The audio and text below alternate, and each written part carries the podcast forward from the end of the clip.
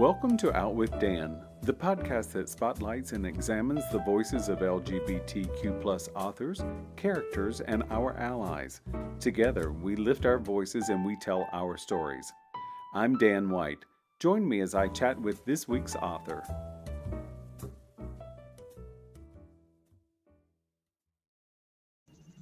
Hello, and welcome back to Out with Dan. Today is a special nonfiction Friday, and I'm going to be talking to Greg Bourke about his book, Gay, Catholic, and American. And I want to set up how I met Greg.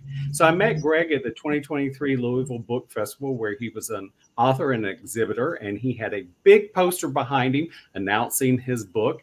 And I've told Greg this story that it took me a minute to get up the courage to go and speak with him because I really wasn't sure where he would fall on any of these subjects. So now I'm going to get a chance to ask him. Welcome, Greg Bourke. Well, thank you, Dan. It's a, it's a pleasure to be here. I'm so glad you invited me today. So, this book, again, it's Gay, Catholic, and American. I stepped up to Greg and I thought I had my cool game on, and I nervously asked him if he was still Catholic. So, Let's talk about the Catholicism portion of your life. So you are still Catholic, is that correct? That's absolutely correct. Um, you know, I'm, I'm, one of those people they call a cradle Catholic. I was born that way.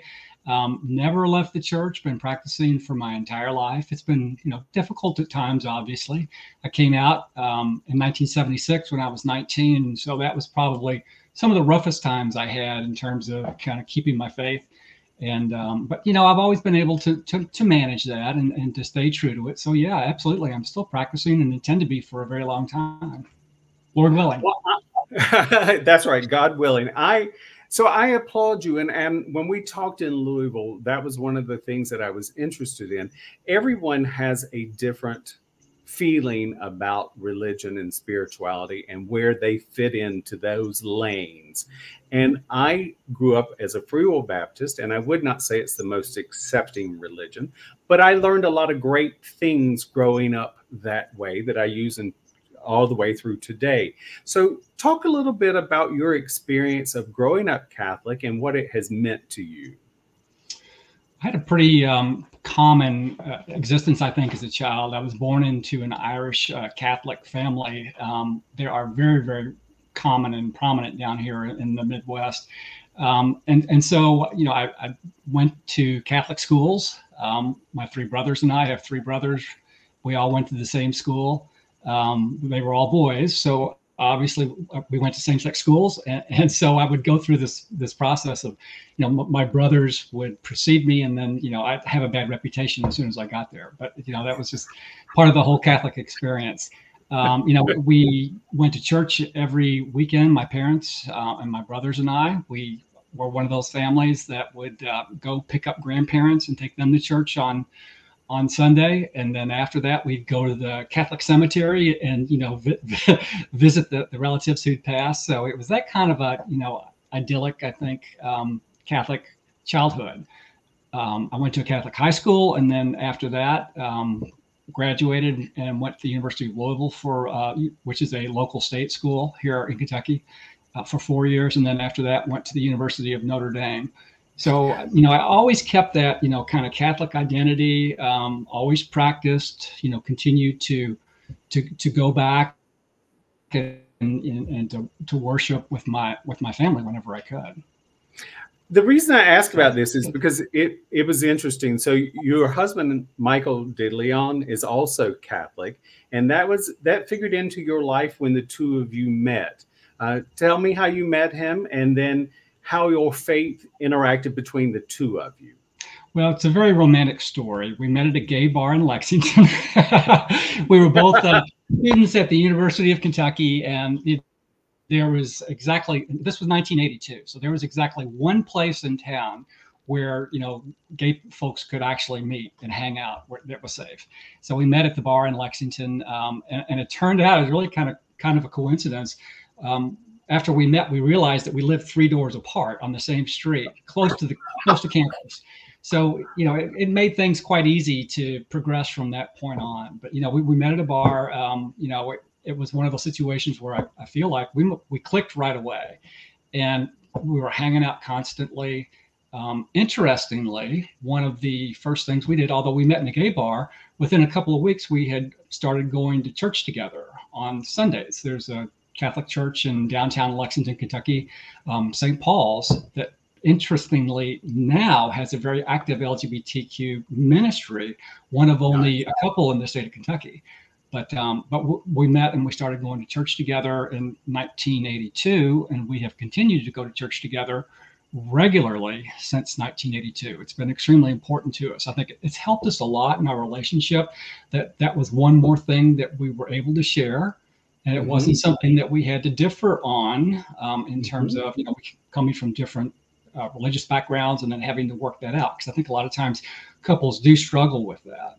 But um, you know, we were very much in sync, and you know, I come from a Catholic family, as I said. Michael comes from a, a very strong um, Catholic Hispanic family, and you know, uh, we just managed to to work our faith right into our everyday lives, which was really unusual and uncommon for 1982 and beyond. But that's worked.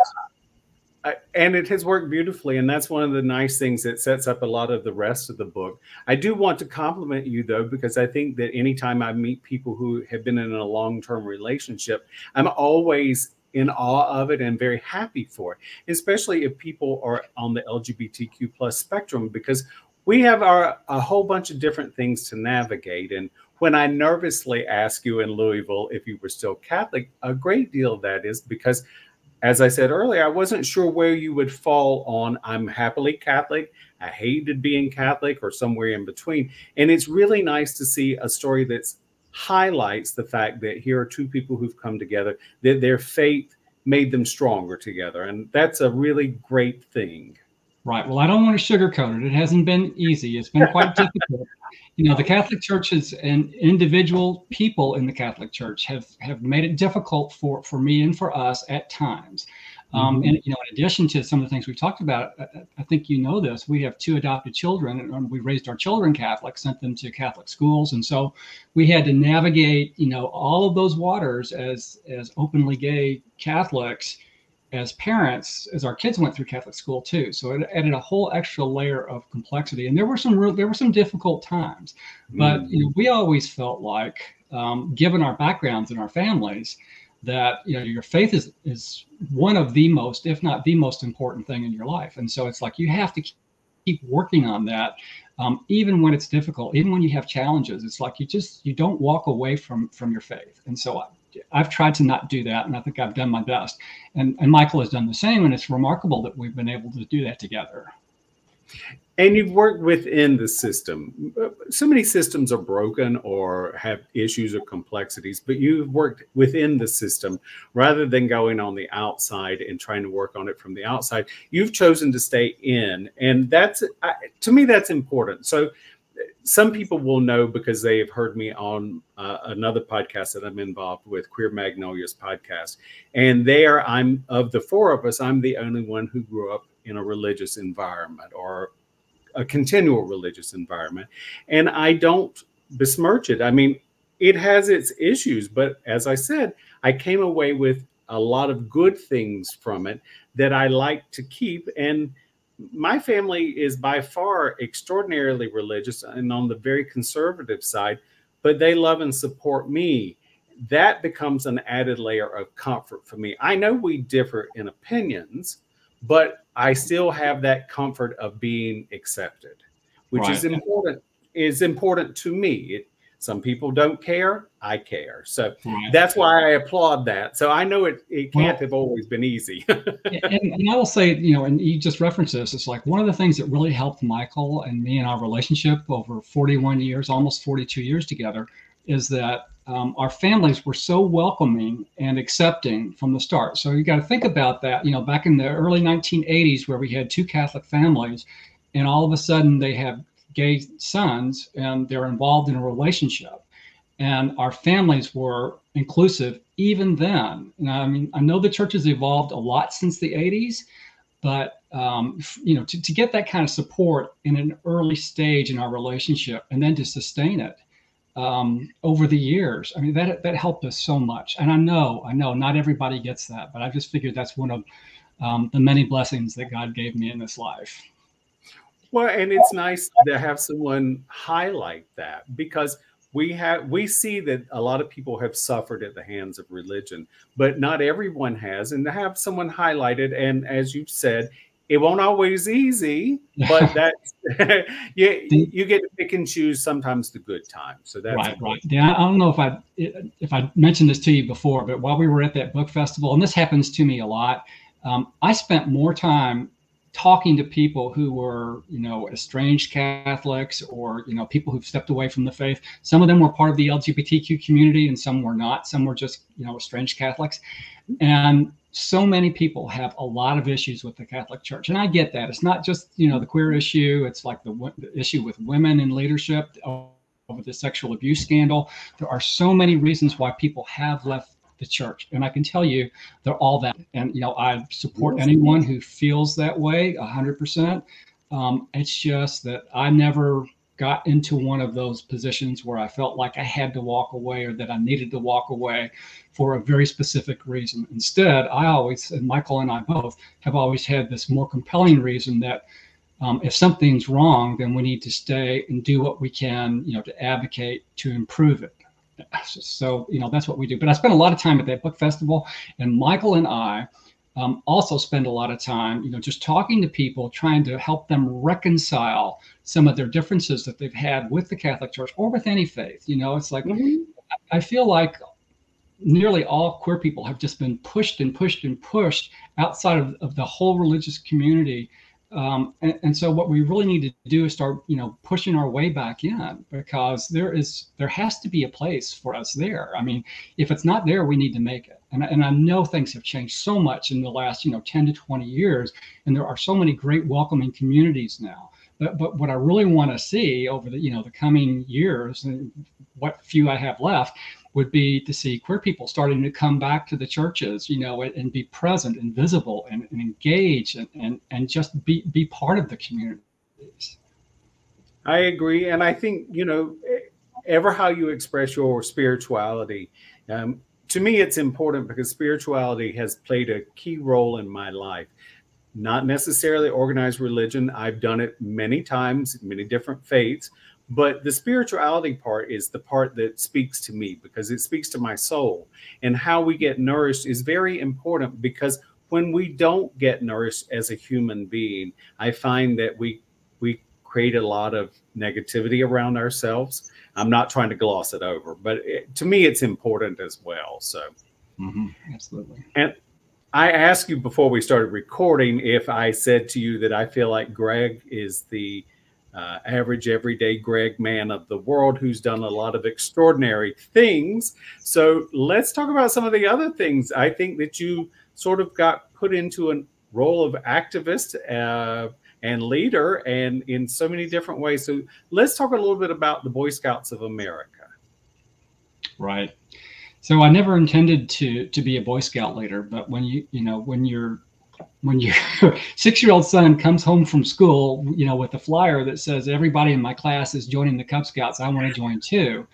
Then all of a sudden, it's like you have a decision point that you have to make. And, and I think I explained this in my book. The first year our son came home with the flyer, we said, no, we don't think that's a good idea. The Boy Scouts have a long reputation. And Michael and I, my husband and I were both Boy Scouts, by the way. But um, when our son wanted to join, we were very concerned about what he might be exposed to, what kind of lessons he might get, because we knew the Boy Scouts had, you know, a, a pretty poor reputation when it came to inclusivity and especially with excluding, um, you know, gay mm-hmm. scouts. So we were concerned about it, and we said, no, we're not going to do that. Well, eventually, you know, as a six-year-old will do, he beat us down, and, and we let him. we let him join the Cub Scouts, and then one of the things about scout the scouting program is, especially in the very early years, um, if you have a Cub Scout, you have to have a parent there right there with that scout or another responsible adult um, every minute of the of the time that they're involved. So that meant that we needed to get involved in Cub Scouting, and then ultimately that led to a position, you know, within a couple of years where um, our leader quit and so we needed to have someone else step up and, and be a scout leader. And so, you know, fool that I am, you know, I raised my hand and I said, okay, if nobody else is going to do it, you know, I'll be happy to do that. really not realizing what I was getting into. But then, you know, it became it became a passion for me. I became a Cub Scout leader. I became then a Weeblo leader, and then I was a, a, a Boy Scout leader. Um, you know, probably for over ten years um, before I finally reached the point where it's just like I couldn't I couldn't deal with the um, kind of the situation. I mean, I was openly gay um, as a parent of my child at, at um, my kids' schools. You know, Michael and I were both openly gay. The scouts were aware that I was, you know, I was gay. Um, the, the parents of the scouts were aware that I was gay, but it was an odd situation because I had to, you know, do the don't ask, don't tell thing with the people at the at the Scout Council and then with the Boy Scout bureaucracy. So it was a very uncomfortable situation because I knew that if I if I re- revealed myself to to the Boy Scouts organization, that I would be removed. But I know that I knew that um, a lot of the scouts and a lot of the scout families were depending on me as a leader to you know to help keep the program going and keep it running. So it's like somebody had to do it. Um, finally, I got to the point where that was no longer acceptable to me, and you know I, I approached the, the Boy Scouts of America, and you know shortly after that um, I was I was forced to resign my position as a as a scoutmaster. Unfortunately, that led to a whole. That, so that was really kind of my start um, as an activist because once that happened, you know, it started to get media attention, and then you know, national organizations started to pick up on it, and and so I had to make a decision about like, am I just going to try to be quiet and let this go, or am I going to really draw attention to this and, and try to bring some change as a result of it? And you know, after thinking about it for a while, I decided, well, I might as well try to, you know, make lemonade out of lemons here. You know, something bad happened, and it's like, well, okay, what can what can I do about it? And that's when I got involved with uh, with a whole movement, the for Equality movement. Um, GLAAD some other national organizations uh, were very prominent in you know trying to, to move the needle on the Boy Scouts of America and their policy towards um, gay inclusion.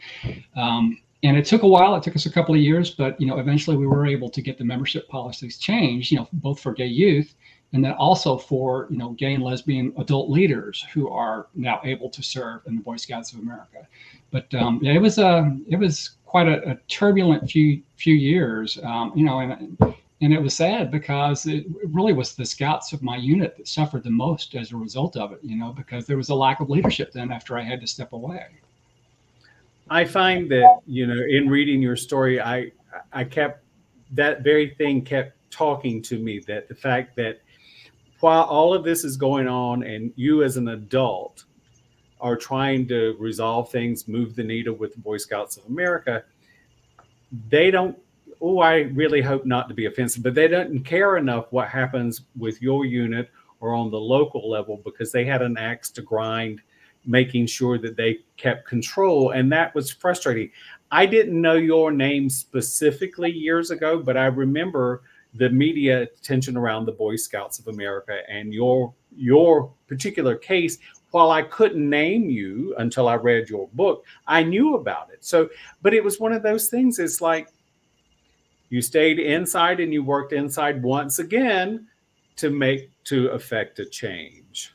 Well, so I continued Thank Mr. You. Activist. well, I mean, that was my start, uh, and and I continued to to advocate for change, and I still do because even now the policy is not where it should be, even though it is, you know, it's it's possible for for gay men and, and lesbian women to serve as adult leaders. They can only do it at units that allow that, and units, each individual unit has the authority to establish their own membership policy. So, you know, many, many units have decided not to allow, you know, gays and lesbians to serve as leaders. Now, they, they can't do that with the boys, so they, they still have to allow gay youth. That is a that is a BSA wide policy. But as far as, as adult leaders, you know, there, there's still room there for, for improvement. And, and I hope, and I talk about it, and other people talk about it too. That is still one more policy that the Boy Scouts need to change to be fully inclusive.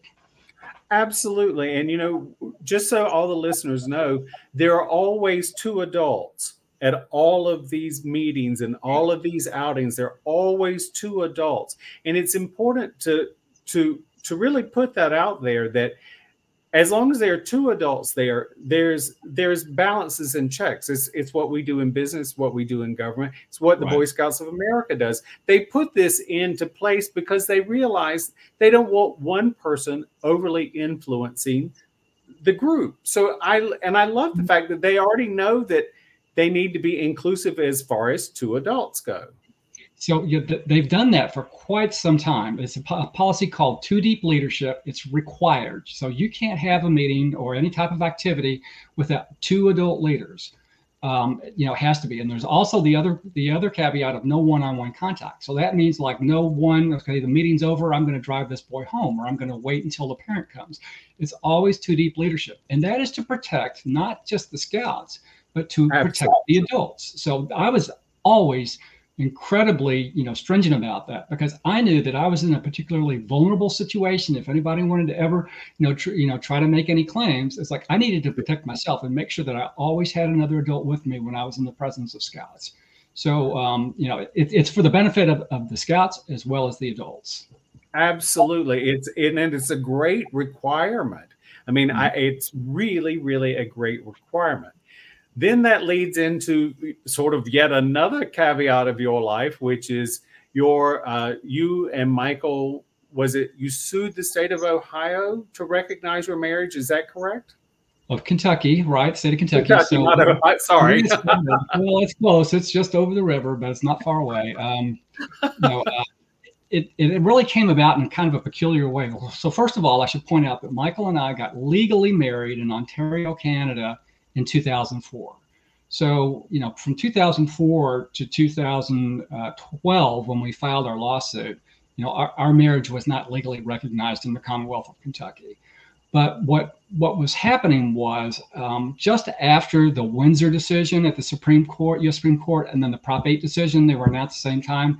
Um, a door suddenly came open where a lot of people started, you know, looking at states that had bans and prohibitions, and in the state of Kentucky, we had a constitutional amendment that banned same-sex marriage, and we looked at that, and based on what we saw, um, we thought there was a legitimate challenge that the state of Kentucky should have to recognize our legal marriage from Canada. So, um, I mean, it wasn't our idea. there were a couple of attorneys here in town who put out feelers all over town. Um, they wanted to bring a case forward to challenge Kentucky's constitutional amendment. These two attorneys, you know, they they worked it. They talked, you know, they went through all the channels with the LGBT organization and and some of the employer groups, and um, nobody really wanted to to get involved, um, or very few people did. Mm-hmm. Um, so it took a while. And so Michael and I, you know, we were approached and we said, well, we're not sure we want to do this, but you know, we'll think about it for a while. And we waited and waited and and then you know nobody else stepped up. So that's when we said, well, okay, if nobody else is going to do it, then I suppose that you know we'll have to take this on. But I can't say that we were originally very enthusiastic about it, nor did we ever dream did we ever dream that we would be part of a Supreme Court case. Um, you know, I, you know, I'll tell you honestly, I was at that point quite ignorant about the way the, the cases even moved through the courts and how they went through the federal system. Um, I got schooled very quickly, but um, you know, I, I didn't, you know, I did. We never thought when we filed that lawsuit that we were going to end up in the United States Supreme Court, you know, having our case argued in front of those justices, and then you know we would actually get a positive ruling. Um, we were just suing for recognition in the state of Kentucky. I mean, that's that's all we wanted. Um, it turned out it you know led to something much bigger than that. So, will you share with the listeners uh, what was the impetus? Uh, well, I, I'm gonna sort of do it in advance. So, you didn't have all of the rights to your adoptive children that Michael had, and Correct. it your it, here's my estimation: your marriage was 100% legitimate. Period. End of story. So should your adoptive rights have been as well.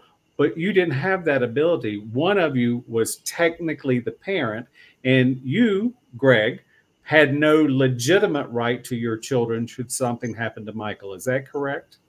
That is correct. So let me explain, you know, kind of the catch 22 situation that we were in. When we adopted our two children, um, the Commonwealth of Kentucky will not allow two unmarried people to be to co- co-adopt and be listed on the birth certificate. So we because we weren't recognized as married, although we were legally married in Canada, the state of Kentucky didn't recognize that marriage, and they said, well, you can't both be, you know, adoptive parents. So only one of us could do that. So in our case, Michael became the adoptive parent for our two children, and we did that because he had a really rich adoption benefit through his employer, G- General Electric. So we just said, okay, well, we'll we'll do that. But then after the fact, we took some steps to um, try to establish some kind of relationship. So I was a legal guardian to the children, mm-hmm. and Michael made um, made some some directives in, in, his will such that if something happened to him, you know, the children would stay in my custody and all that. But I'll tell you, you know, in family court in Kentucky, it's like anything can happen.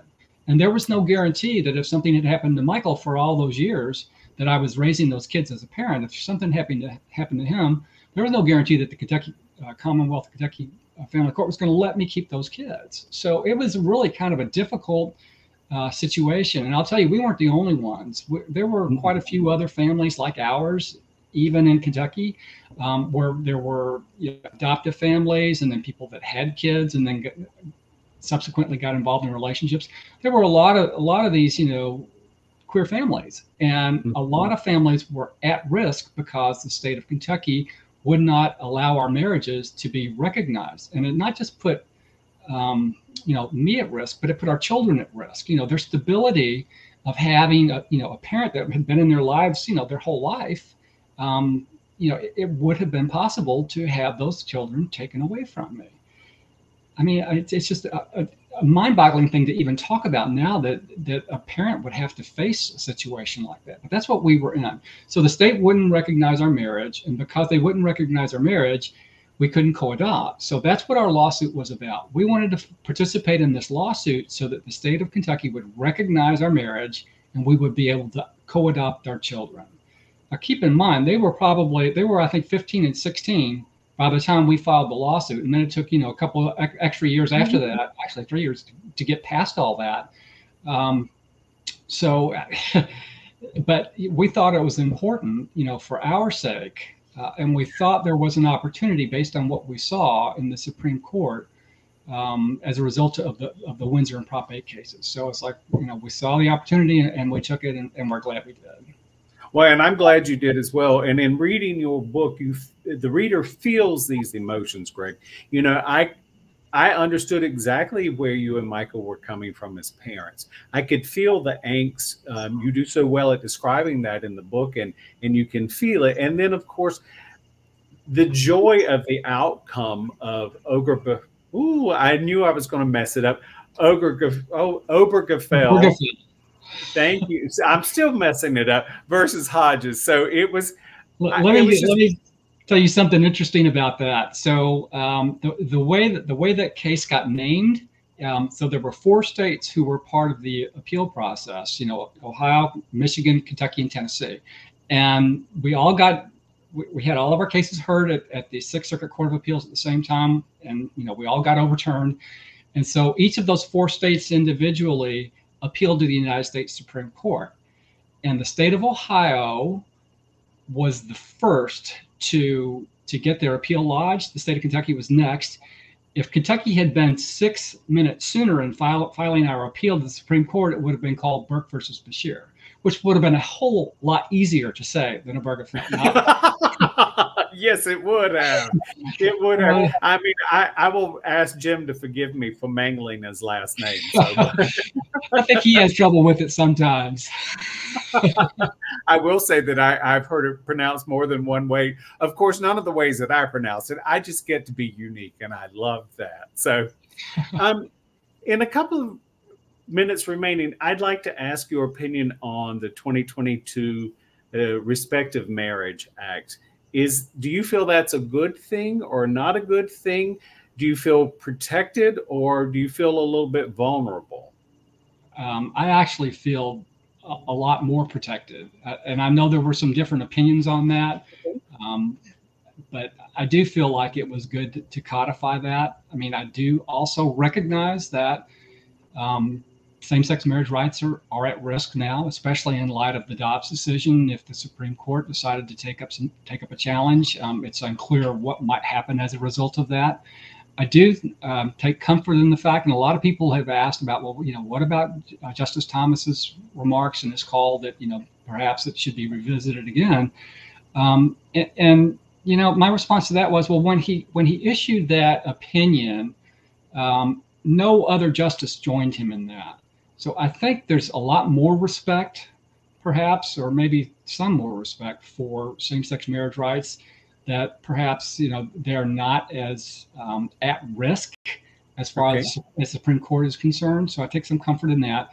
But um, you know, anything can happen. If you'd asked me 10 years ago if I thought Roe v. Wade was going to get overturned, I would have said absolutely not. You know, you know, five percent or less chance, and here we are. So you know, I don't know what's going to happen. I do feel a little m- more comfortable now that we we have the Respect for Marriage Act, um, and and I'm you know I'm hopeful things are going to continue to kind of solidify around same-sex marriage. It does seem to get more and more you know, mainstream as time goes by, mm-hmm. you know, and I'm hopeful that that continues. Now, I'm surprised we haven't talked about it yet. What about the good news yesterday from the Vatican? The Vatican announced that that priests are now um, able to bless same-sex marriages, which is, you know, a huge it's, leap forward. It is a huge leap forward. It's not perfect, but it's moving us in the right direction. Right, and you know, right. I'm it it gives me a lot of hope. You know, it's. I love hearing the hope. I do.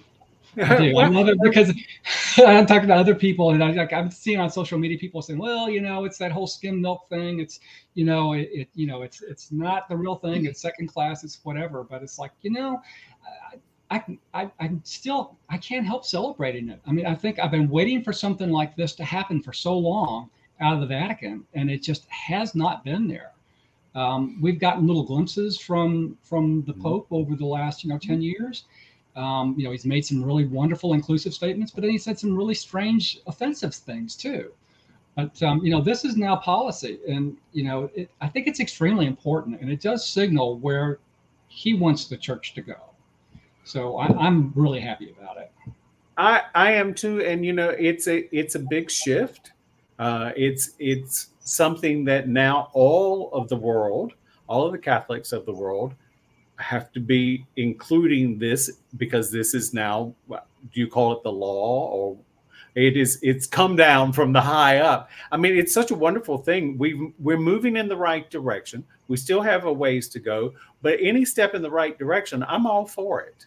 I am too. You know it's like yesterday i was looking at social media and there were some naysayers out there and you know, I was thinking about the way people started reacting when civil unions first started getting offered, you know, maybe 20 years ago, and mm-hmm. all the complaints about, well, you know, it's like, you know, it's, it's not the same thing, you know, it's second class, it's whatever. But you know what? It's a start, you know, and you got to start somewhere, and then you can build on that and build on that. I've seen a lot of great changes in the Catholic Church, especially especially in the last 10 years. There have been ministries that have been launched um, at Catholic parishes. Um, there are we now have some actual leaders in the American Catholic Church who are advocating for for queer inclusion. Um, we didn't have that 10 years ago. Mm-hmm. So I mean there's a movement. It's starting and you know I think it's only going to continue to grow as time goes by. I agree with you and once again I'm going to, to congratulate you and thank you because you and Michael stayed inside and you worked from inside. Uh, each little step and each little positive movement affects the hierarchy in this world. That is just the way life does. There are times we have to fight, we have to get out in the street and fight and work for what we get. But there are also plenty of opportunities to work from the inside and to try to make a positive difference. If people see us as being part of the solution, then that gives us hope, gives all of us hope on both sides. So it's it's not prefer it's not perfection or perfect, but it's a step in the right direction. Amen. I so Greg knows I already fanboyed a little bit with him via email and stuff. So this book, Gay, Catholic, and American, has been such a wonderful read, and I've just enjoyed it. Cannot recommend it enough We've talked about some things from this book, but there are plenty more things in this book that we haven't had a chance to get around to. So I encourage anybody who really wants to see what an activist who didn't start as an activist life is about. Greg's book is perfect. Do you have a website or social media that you'd like to share? Oh, absolutely. I'm active on social media. I'm on uh, under my name, Greg Bourke, on Facebook, Gregory Bourke on Instagram. Um, I'm out on LinkedIn. Um, if you want to pick up the book, you can pick it up on Amazon. It's also available at the University of Notre Dame Press, and I think that's so important that this book was published by my alma mater, the University of Notre Dame, and I can tell you it is the first queer-friendly book that they have ever published, and so I think it's extremely important um, to recognize that that when institutions like that that have these long histories of you know being conservative and even anti anti-gay um, you know finally start you know letting some things happen um, i think that's extremely important. But you can pick up the book at the university of notre dame press website um, or on amazon. So i encourage anybody to you know connect with me on social media and uh, you know if you have any questions or would like to talk just you know reach out to me Perfect. Thank you so much, Greg, for being here. I really appreciate it. Thank you, Dan. I appreciate you having me on today. Perfect. Hang on for me just a second. Thank you for joining me for this week's episode of Out with Dan. You can find more information about this podcast and its host at outwithdan.com, on Twitter at outwithdan, and on Instagram and Facebook at Go Out with Dan. This podcast is hosted by Authors on the Air Global Radio Network, and the theme music is provided by bensound.com. Join us again soon for the next episode of Out with Dan.